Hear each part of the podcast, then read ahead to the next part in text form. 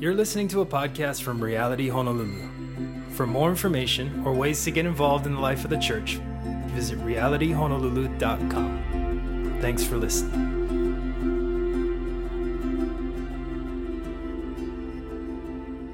So, for those of you who don't know me, my name is Abigail, and my husband David and I have been a part of Reality Honolulu for the last about three and a half years. And it has been so much fun, such a blessing for us to be a part of this church family. Um, for those of you who are new or maybe joining online, we are currently right in the middle of a study through the book of James. And I have to be honest with you, uh, the book of James has always been a book that has intimidated me. And not necessarily because the book is so complex or so hard to understand necessarily, um, but because it's such a convicting book. Um, my husband and I lead a Bible school, and sometimes we'll tell our students, like, if you ever just feel like, wow, I really need some conviction from the Lord, just flip open James, pick any verse, and it's just so practical, so convicting. Um, and that's how I felt the last few months that we've been in the book of James. Uh, the book of James is most likely written by James, the brother of Jesus. And something that it's important to note about James is that he was the early pastor of the Jerusalem church.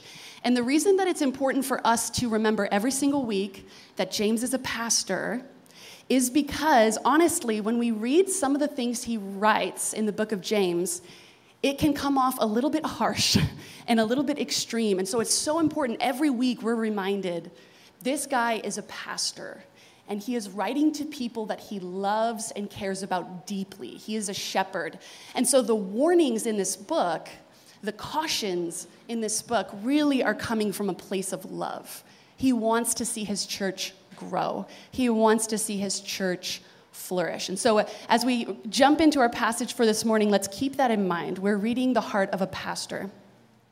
So, if you have your Bibles with you, please turn with me to our passage in James chapter 4. James chapter 4, verses 1 through 6. Now, we're going to be reading through all six verses, but we're going to be focusing specifically on the first three today. What causes fights and quarrels among you? Don't they come from your desires that battle within you? You desire but do not have, so you kill. You covet but you cannot get what you want, so you quarrel and fight. You do not have because you do not ask God. When you ask, you do not receive because you ask with wrong motives, that you may spend what you get on your pleasures. You adulterous people, don't you know that friendship with the world means enmity against God? Therefore, anyone who chooses to be a friend of the world becomes an enemy of God. Or do you think Scripture says without reason that he jealously longs for the Spirit he has caused to dwell in us? But he gives us more grace. That is why scripture says God opposes the proud and gives grace to the humble. Let's pray. Lord, we, we come together to do this Bible study on your word. And I pray for myself and every person in this room that our hearts would be open, our ears would be open, our minds would be open to what you have to say. And we just invite your spirit into this morning. And we just say, Holy Spirit, we love you. We know you want what's best for us, and so we just ask you to speak, for you to move. Um, and I pray that we would walk away this morning transformed by your word. Amen. So, when my husband and I were first married, um, we did what most young couples do, which is we decided to get a puppy. And uh, we decided to get a four month old boxer puppy. And I decided to include photos with this story because this is a a dog loving church, clearly. And so I thought you would appreciate. Um, his name is Rufio, which is from the Steven Spielberg movie Hook, if you've ever seen it. Um, and in the weeks leading up to getting Rufio, and especially in that first year after having him, David and I got really into watching those dog training TV shows. Has any of you guys seen those, like the Cesar Millan dog training shows? Doesn't matter what show you watch, they all follow the same premise. There's a family, they have a troubled dog. The dog is pulling or biting or scratching or jumping. So, what do they do? They call the expert. And this dog trainer will come in and they all do the same thing. The first thing they do is they just watch the dog in their natural habitat, right? They just observe. And what they're trying to figure out is where is this bad behavior coming from? What's the source of this bad behavior? And usually, if you watch these shows, they're really trying to figure out one of two things. Is this behavior coming from aggression, or is this behavior coming from fear? So, usually, dog trainers will say we have either an aggressive dog or a fearful dog. And that little diagnosis is actually so important because their path with that dog from there on out is going to change determining on what the root cause is, right? Because if they just deal with the behavior, what's going to happen is this behavior is just going to come up again and again. And so they'll usually try and figure out where's this coming from? Are we dealing with a fearful dog? Are we dealing with an aggressive dog? What's going on? And what I love about our passage today in James is that James is not satisfied with just dealing with the symptoms, just dealing with the surface problems going on in the church. And rather, what he's going to do in this passage today is he's going to dig down and he's going to ask the important question what is the source of these problems in the church? What's going on underneath that's causing these issues that we're having? And there are plenty of problems. Plenty of problems. So, verse 1 and 2, what do we read? There are fights and quarrels among you. Who is the you? There are fights and quarrels among you. Who's the you? This are my Bible students right up here. The church, yeah, the people of God. There are fights and quarrels among the people of God. That word fights can be also translated as wars or battles. So James is intentionally using really strong language here to describe the kind of um, fighting, infighting that's going on in the church. And not only that, but last week in chapter 3, we read about disorder in the church selfish ambition in the church, boasting, lying. It, it's not the prettiest picture of the early church, um, which is a little bit comforting, I think, for us. I think sometimes when we think about the early church, we tend to have rose colored glasses, like, oh, the early church, if we could only get back to, to those days. But they were human, just like we're human. They have issues just like we have issues. And I imagine it would be so easy for James to look at them and just say, you know what, just stop fighting. Just stop fighting. Just stop quarreling. But instead, what he does is he asks, Where is this behavior coming from? Verse 1, he says, What causes quarrels and fights among you? Don't they come from your desires that battle within you? The word desires here comes from the Greek word hedonon, which is where we get the word hedonism hedonism. And if you don't know, hedonism is a worldview, it's a belief system that says the ultimate aim of a human life is the satisfaction of all of your desires. Hedonism. The highest aim for your human life is for you to get all of your desires. Hedonism. And what James is saying here is your desires are at war within you. So, on one hand, these guys are believers, and so they desire to please the Lord. But at the same time, they're torn between these other desires that says, you know what, I want to please myself first and foremost. And these two beliefs are clashing within them. Verse 2 You desire but do not have, so you kill. That escalated quickly. You covet but you cannot get what you want, so you quarrel and fight. Okay, we're going to come back to this verse in a minute because I think this is the key to this passage. But for now, we'll keep reading. You do not have because you do not ask God. And when you ask, you do not receive because you ask with the wrong motives, that you may spend what you get on your pleasures. So we have two problems going on in the church. On the one hand, we have people who have godly desires, and they are not taking those desires to the Lord in prayer. And James says, Ask. Ask God, pray. Just like a child would ask their father, ask him for good gifts.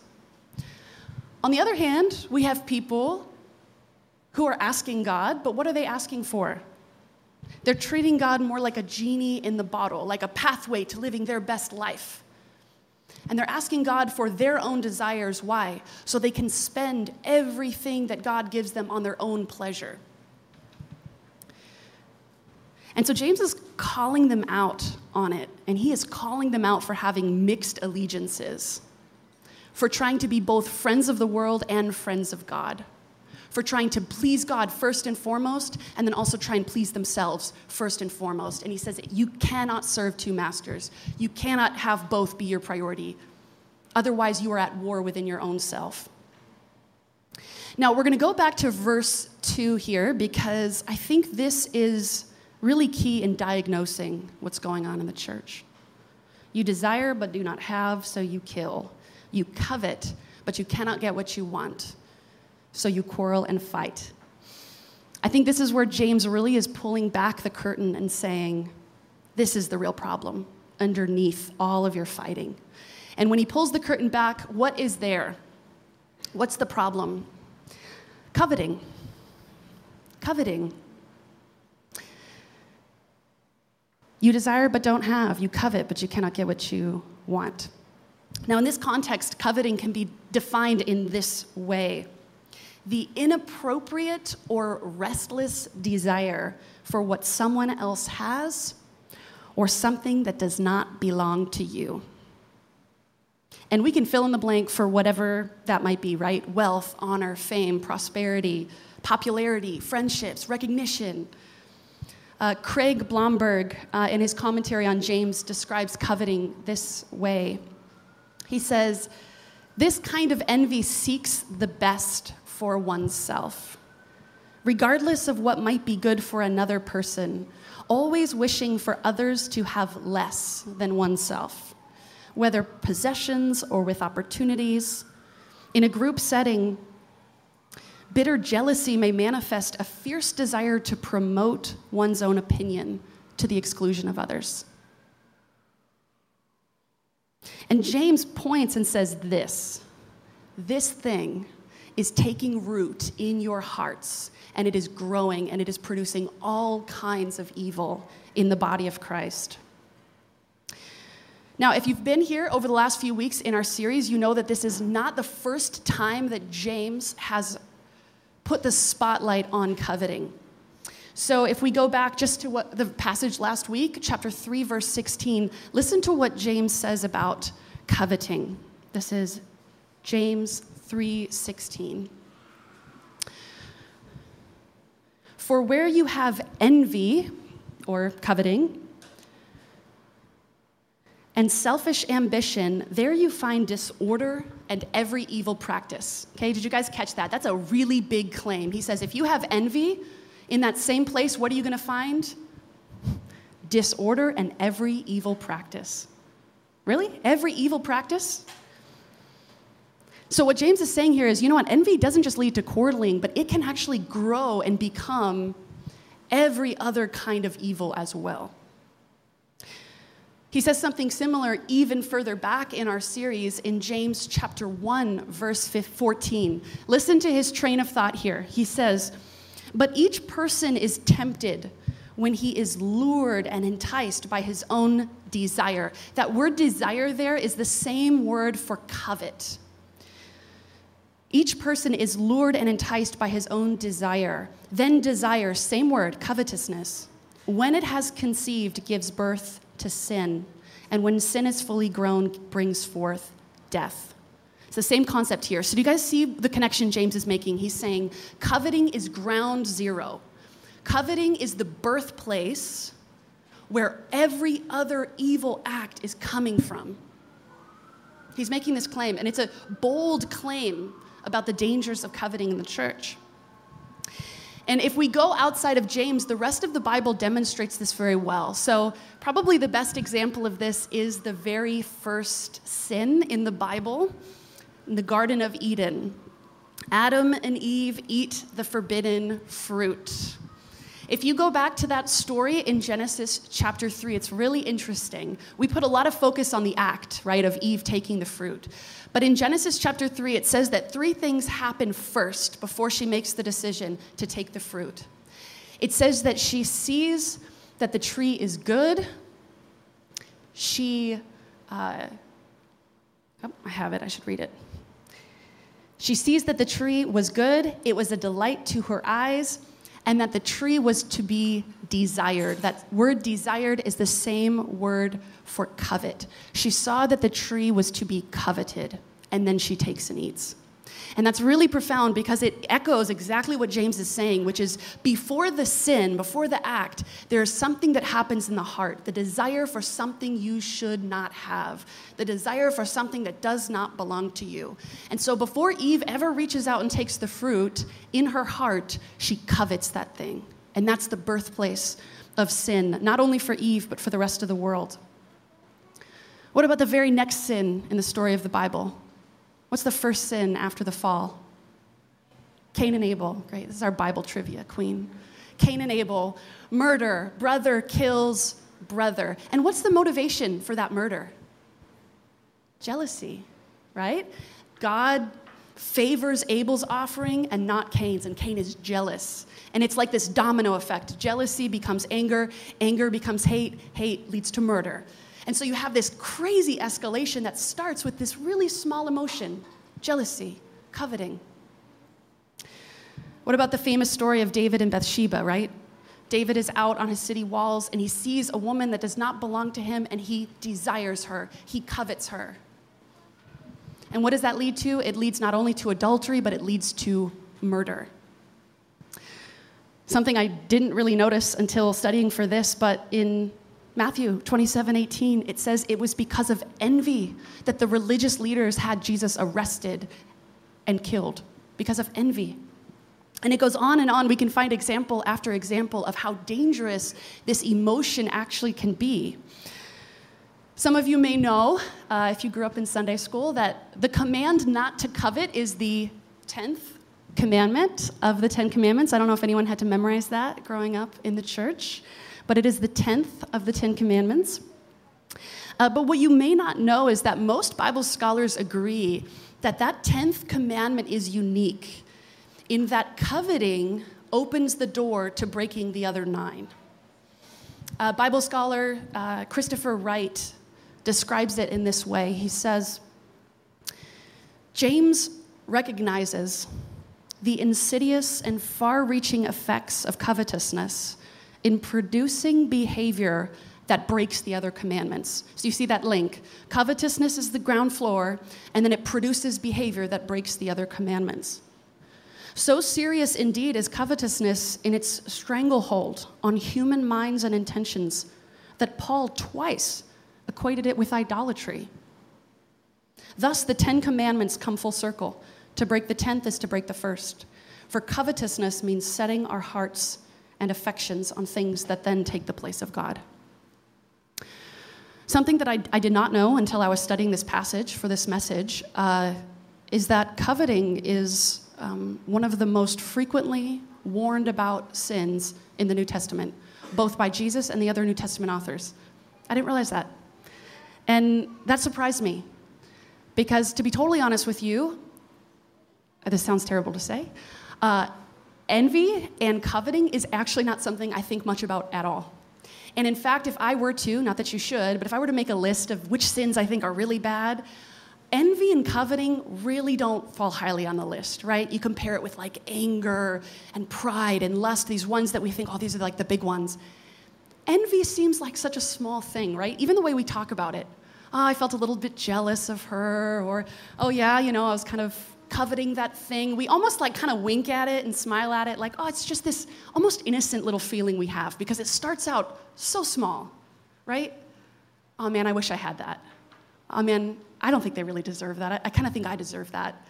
It, it really doesn't seem serious at all. And so this was really convicting to me because the biblical authors clearly think this is such a dangerous thing to let enter your hearts because it can escalate so quickly and it can take and destroy so much from your life. So, what's the solution? What do we do?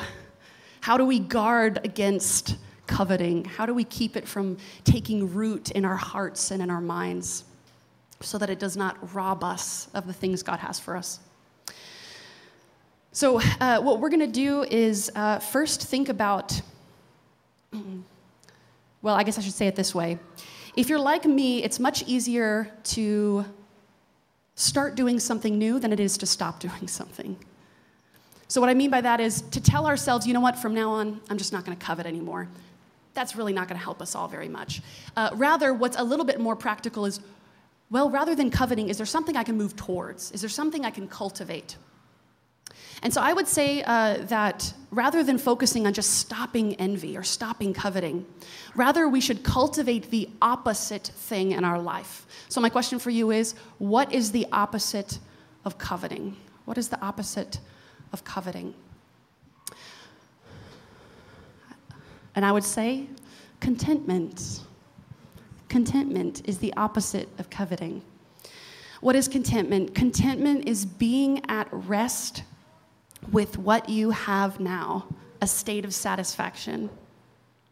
In fact, you could go so far as to define coveting as the opposite, right? Covetousness is the absence of contentment. So these things are polar opposites and they are mutually exclusive. So you cannot be in a state of coveting while being content, and you cannot be content and feel covetousness. So they are mutually exclusive states of being coveting and contentment. Now, there are um, two things that I would say feed coveting more than anything else. Two things.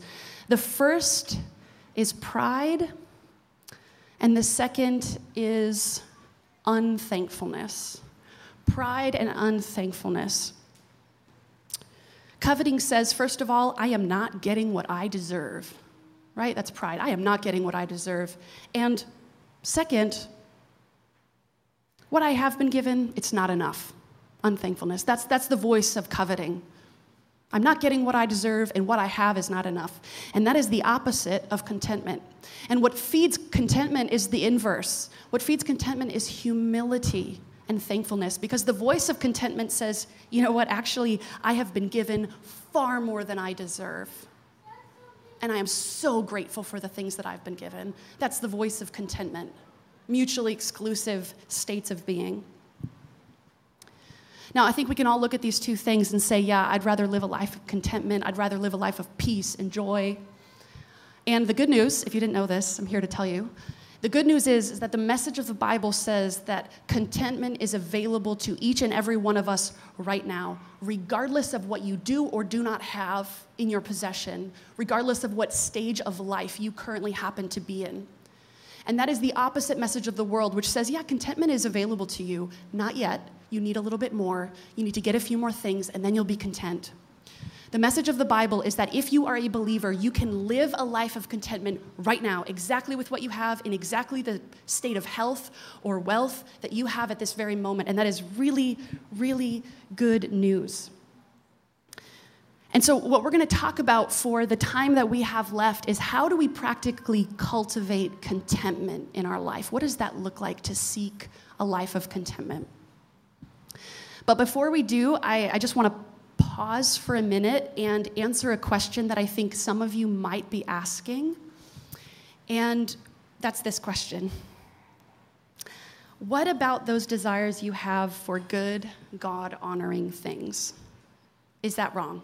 What about those desires you have for good, God honoring things? Maybe you're single and you want to be married. Maybe you're married and you want to have kids. Maybe you don't have a job and you're looking for work.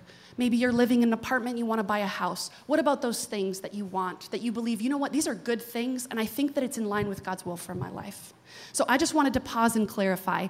There is absolutely nothing wrong with desiring good things that you think are in line with God's will for your life. And in fact, I think what James would do is that he would say, Take those requests to God in prayer. Ask Him boldly for those things. Just like a little kid would ask his dad, Here's what I want. That's a huge theme in James, right? Prayer. Go and ask Him for those things. The danger, and this is, please hear me, the danger though, is those areas can very easily slip into areas of discontent in our life. So just think of these as like um, areas of caution because those things that we want, even if they're God honoring, it can be very easy to get fixated on them. And what can start out as being just a desire can slowly become, you know what, actually, what I have is not enough. And why isn't God giving me what I need? And you start to look around at the people who have the thing that you want and you become bitter towards them and you begin to say, you know what, why do they have what I don't have? I deserve that.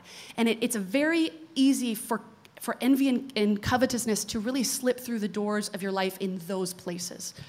So, I just want to clarify nothing wrong with good, God honoring desires. Just be careful about those areas that they don't turn into places of bitterness in your heart.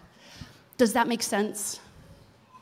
Okay, just that was my aside. Back on track.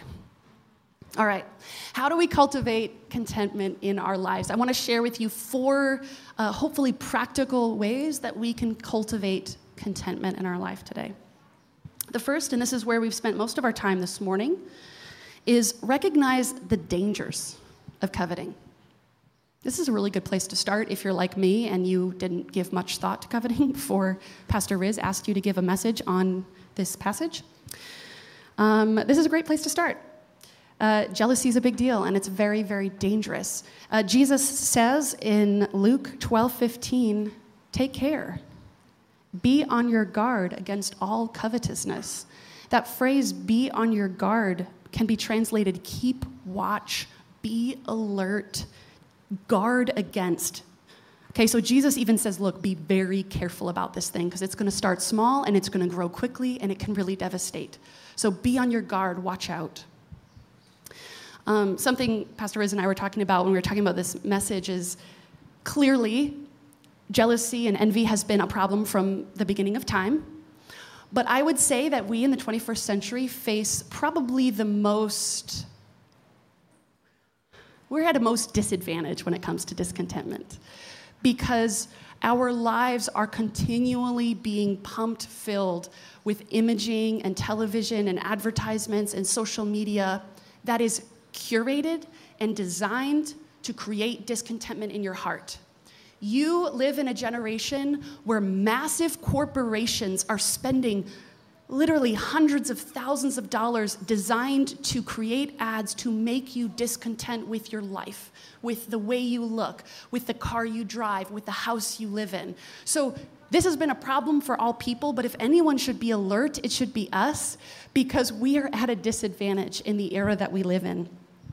Um, advertising companies actually have a name for this. They call it constructive discontent. They want to create constructive discontent in your heart. And they use the word constructive because then you'll buy their product and then it's constructive because they made some money. There's an American uh, behavioral scientist named Marsha L. Richins, and she wrote an article about advertising and consumer discontent. And what she writes is going to surprise none of us in this room.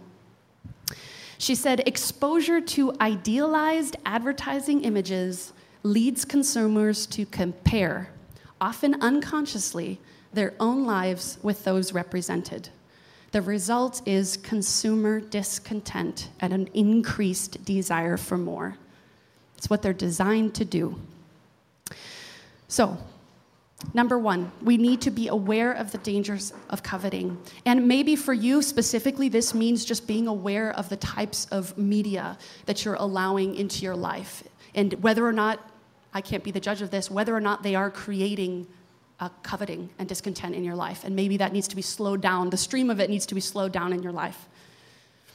Uh, the second uh, way we can cultivate contentment in our lives, this is such a freeing one, and that's practicing gratitude practicing gratitude. Um, if you want to wage war against coveting, gratitude is the weapon to do it. Uh, thankfulness, a heart that is thankful, thankful towards God, is a heart that is not jealous. And so, if you don't already have rhythms in your daily life of thanksgiving, this would be a great time to start. When you wake up, when you go to bed, uh, when you talk with your friends in your quiet times, have a rhythm of thanksgiving towards God for all of the gifts that He's put into your life. And the message of the Bible is that every single thing you have is an undeserved gift from God. Every single thing in your life, from the breath in your lungs to this beautiful creation, everything is a gift from God to you. Unfortunately, as humans, sometimes we create categories of things that are gifts from God and things we earn for ourselves. Right? We have certain categories, right? Beautiful Hawaii creation. Oh, that's a gift from God. Oh, but here's the money that I earned this week. Um, that is a false dichotomy. And God actually warns the people of Israel about that very attitude in the book of Deuteronomy, chapter 8. So the nation of Israel is camped outside of the border of the promised land and they're about to go in.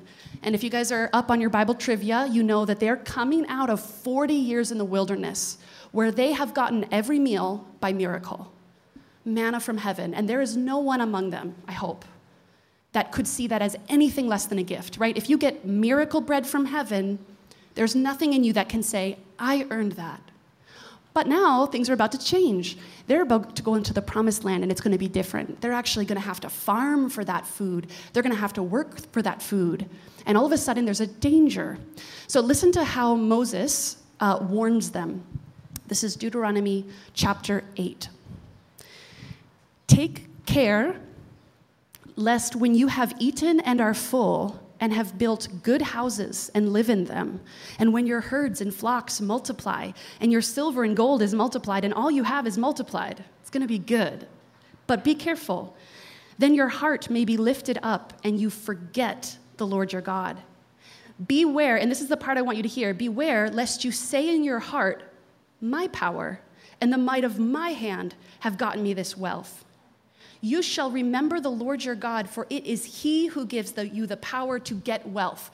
So he says, whether or not you get miracle bread from heaven or whether you farm the land, either way, each side of that equation is a total gift from God, no matter how you look at it. So, whether you get a miracle check in the mail that covers your rent, or whether you go to work and you get a paycheck, both equally should be viewed as God gave me everything that I have. And that should stir gratitude in our hearts. All right. Running a little bit low on time. Sorry. Two more. Three. Uh, ask this question. Ask this question. How might God be using my current circumstance for good? Okay? Ask that question, especially about an area you feel discontent right now. God, how might you be using my current situation for good? Let's say you're living in an apartment complex or a neighborhood that you are not fond of and you would like to get out of. Okay, that's great. But in the meantime, while you live there, ask God, hey, God, what are you doing in this apartment complex? What are you doing in this neighborhood? How might you might want to use me in this area? And it's going to flip the way you view your situation. Hey, I'm single and I want to be married. Okay, great pray for that. In the meantime, you're single, you are equipped in a way that no other stage of life is equipped to give your time and your life to the Lord. That could be a really exciting thing. So, in areas of discontentment, ask, you know, God, how actually might this situation, how might you work here in this? James himself famously says in chapter 1, verses 2 through 3 Consider it pure joy this is such a crazy thing to say. Consider it pure joy, my brothers and sisters, whenever you face trials of many kinds, because you know that the testing of your faith produces perseverance. That's crazy. It's a beautiful verse and it's famous, so we love it, but if you actually think about it, it's crazy. Consider it pure joy when you face trials. Why? Because God's moving in it and He's doing something, and there's actually something there for you if you just open your eyes and look for it. Um, there's no better human example of someone who lives this out than the Apostle Paul. The Apostle Paul is someone who was constantly asking this question about every circumstance in his life. Um, this is a bit of a spoiler for those who are coming on Tuesday to the book of Philippians. But when Paul writes the book of Philippians, he is imprisoned and he is awaiting um, a potential death sentence. He is imprisoned and he is awaiting a potential death sentence. And you read the letter of Philippians, and not only does Paul seem content to be in prison, he seems perfectly thrilled. I mean, you read it and you're like, something is wrong with you, sir. Like, you just seem totally happy with the fact that you are now in chains. And the reason for that is because he's asking this question How is God using my current situation for good? And listen to what he says to the people he's writing. He says, Now I want you to know, brothers and sisters, that what has happened to me has actually served to advance the gospel. Like, wow, this is actually a good thing. Why? He gives two reasons. As a result, it has become clear throughout the whole palace guard and to everyone else that I'm in chains for Christ. In other words, he says, Yeah, I'm in prison, but because I'm here, every single one of the Imperial Guard here in this location has heard the name of Jesus. What a win. And then, second, he says, and because of my chains, most of the brothers and sisters have become confident in the Lord and dare all the more to proclaim the gospel without fear. So, not only that, but now the church is even more bold because of my imprisonment. Do you guys see how just this change in perspective allows Paul to look at a really difficult situation and say, Look at how God is moving. And actually, I don't know if I would want it any other way than this because I can see how powerful me being here is for the advancement of the kingdom. It's a different way of looking at our lives. It does make us look very crazy to other people, I will admit, but it's pretty cool too. All right, fourth and last, you guys are doing great. Uh, this is the most important one. Fix your eyes on Jesus. Fix your eyes on Jesus. In Jesus, we find all contentment, all comfort, all peace, all joy, all satisfaction. Paul says in Philippians 3 8, I count everything as loss because of the surpassing worth of knowing Jesus Christ, my Lord. You look at Paul, and here's a guy whose desires are not at war within him. It is no contest. Oh, what do I want more, Jesus or the world? For Paul, it was hands down, no contest every time, Jesus. I count everything else in my life almost as a, as a loss just because in comparison with knowing Jesus Christ. And so, if we can keep our eyes fixed on Jesus and fall more in love with Him, what's going to happen is every other desire just starts to pale. It starts to pale because of the gift we've been given in Him. We're going to close this morning with one final passage. This would be a great uh, memory verse if you're into that kind of thing. Did any of you guys do Awana when you were little? Yeah? Little memory verses? Okay. This is a beautiful passage. This is uh, Hebrews chapter 13, verses 5 through 6, and I think it sums up uh, what we've been talking about this morning really well. It says, Let your conduct be without covetousness, be content with such things as you have. For he himself, talking about Jesus, has said, I will never leave you nor forsake you, so that we may boldly say, The Lord is my helper, I will not fear. What can man do to me? This is such an amazing promise. Don't covet, be content. Why? How can we have that kind of contentment? Because we have Jesus, and He said, I will never leave you, I will never forsake you. And when we have Christ, we have everything that we need, and we find our ultimate satisfaction in Him. We're going to transition now into a time of worship, and as we do, I'd like to invite us to to do this very thing, this fourth thing, and fix our eyes on Jesus and what he's done for us at the cross. And I would encourage us to make room for the Holy Spirit to speak to us about maybe some areas of discontentment that we have in our own life. And then just invite the Holy Spirit to come and bring peace, come and bring comfort, come and bring contentment and gratitude into our hearts. And as we close, I want to leave you with one uh, final, uh, like, lyric and I was praying over this message this morning, and this song came on to the Spotify playlist, and the words were so perfect for the message. Um, this is a song called Only You. And it says, Only you can quench our insatiable hearts, for our rest can only be found in your arms. Our lives are yours, for only you can satisfy. Let's pray. Lord, we, we love you so much, and we're just so uh, thankful for for you and how you invite us into a life of contentment. And for each and every one of us here, it doesn't matter what we have, what we don't have, what stage of life we're in. We have you, and you promise you will never leave us, you will never forsake us. And so I pray for myself and for each of us here that we would fix our eyes on you, that we would find contentment in you and you alone. Amen.